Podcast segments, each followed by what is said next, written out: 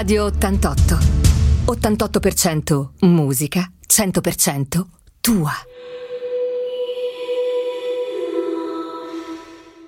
Il tweet del lunedì di Donato Di Ponziano. Cari amici di Radio 88, eccomi qua con il tweet del lunedì, un pensiero che voglio condividere con voi. Allora vi devo dire che se esiste nel prossimo, cioè nella gente, nelle persone, una dote di cui io personalmente vado matto è certamente la capacità di far combaciare, di unire il pensiero con i fatti, le parole con le azioni, i propositi che sono nella mente con qualche cosa di fattibile e tangibile che si può toccare o si può vedere. Quindi un'argomentazione può considerarsi valida, cioè che ha un contenuto positivo, quando possiede la coerenza nella sua logica ed ha anche tanti fatti che la sostengono, perché le parole purtroppo stanno sempre a zero. E quindi se guardo indietro e vado alla ricerca di qualcosa di veramente significativo realizzato a favore del nostro territorio, dello sviluppo del nostro ponente ligure, ci trovo la realizzazione dell'autostrada dei fiori. I primi tratti furono attivati più o meno nel 1969 e poi il tutto fu completato dopo due anni, quindi nel 71. Quindi dopo circa 2500 anni noi decidemmo di raddoppiare quella che fino a quel momento era stata l'unica nostra strada principale, quella che ci aveva permesso di muoverci da est ad ovest o viceversa, la famosa Aurelia. Siamo andati avanti solo con quella.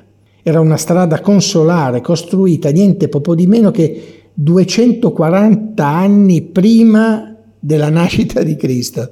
Continuiamo nella ricerca delle opere significative costruite per migliorare la qualità della vita di noi liguri, e cioè soprattutto noi liguri del Ponente rispetto a Genova, e prima dell'unità d'Italia, cioè nel 1856, troviamo l'inizio del tratto ferroviario che univa il nostro capoluogo cioè Genova, con capoluogo di regione, con Ventimiglia.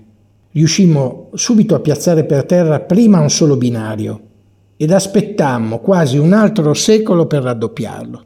Per noi sanremesi arrivò poi all'inizio degli anni 2000 la chicca della costruzione dell'Aurelia bis, una strada bruttissima, brutta anche da vedere, ma certamente molto molto utile. Arrivò poi lo spostamento quindi della ferrovia a monte e relativa costruzione della nuova stazione ferroviaria, una tra le, più, op- tra le opere più architettonicamente brutte, pure scomode. Finito qui, cioè tutto, dopo tutto quello che vi ho raccontato e che sono andato a cercare, non trovo più nulla.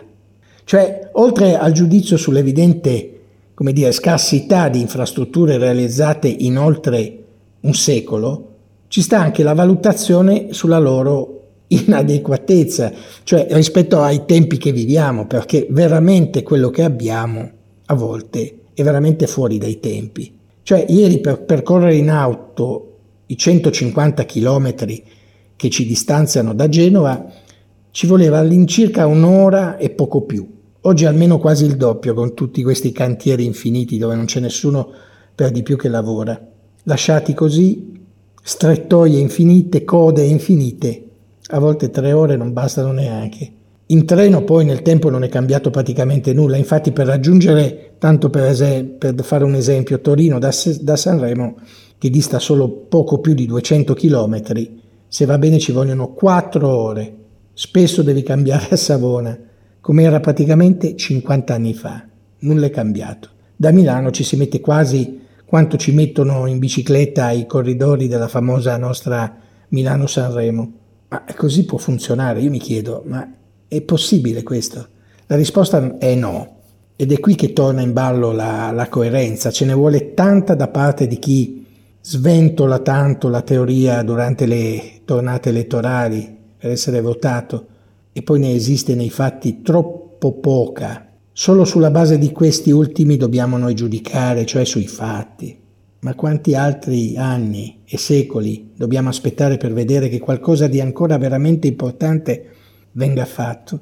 Quanti richiami ancora alla coerenza verso i nostri distratti, tanto per essere buoni governanti. Ancora quanto dobbiamo urlare perché le cose si muovano nel verso giusto. Eppure le tasse le paghiamo, i sacrifici li facciamo, ma siamo sempre sulla linea del via. Niente di nuovo. E questo deve essere il pensiero e con questo lascio a voi meditare, dandovi appuntamento a lunedì prossimo e al prossimo tweet. Buona continuazione.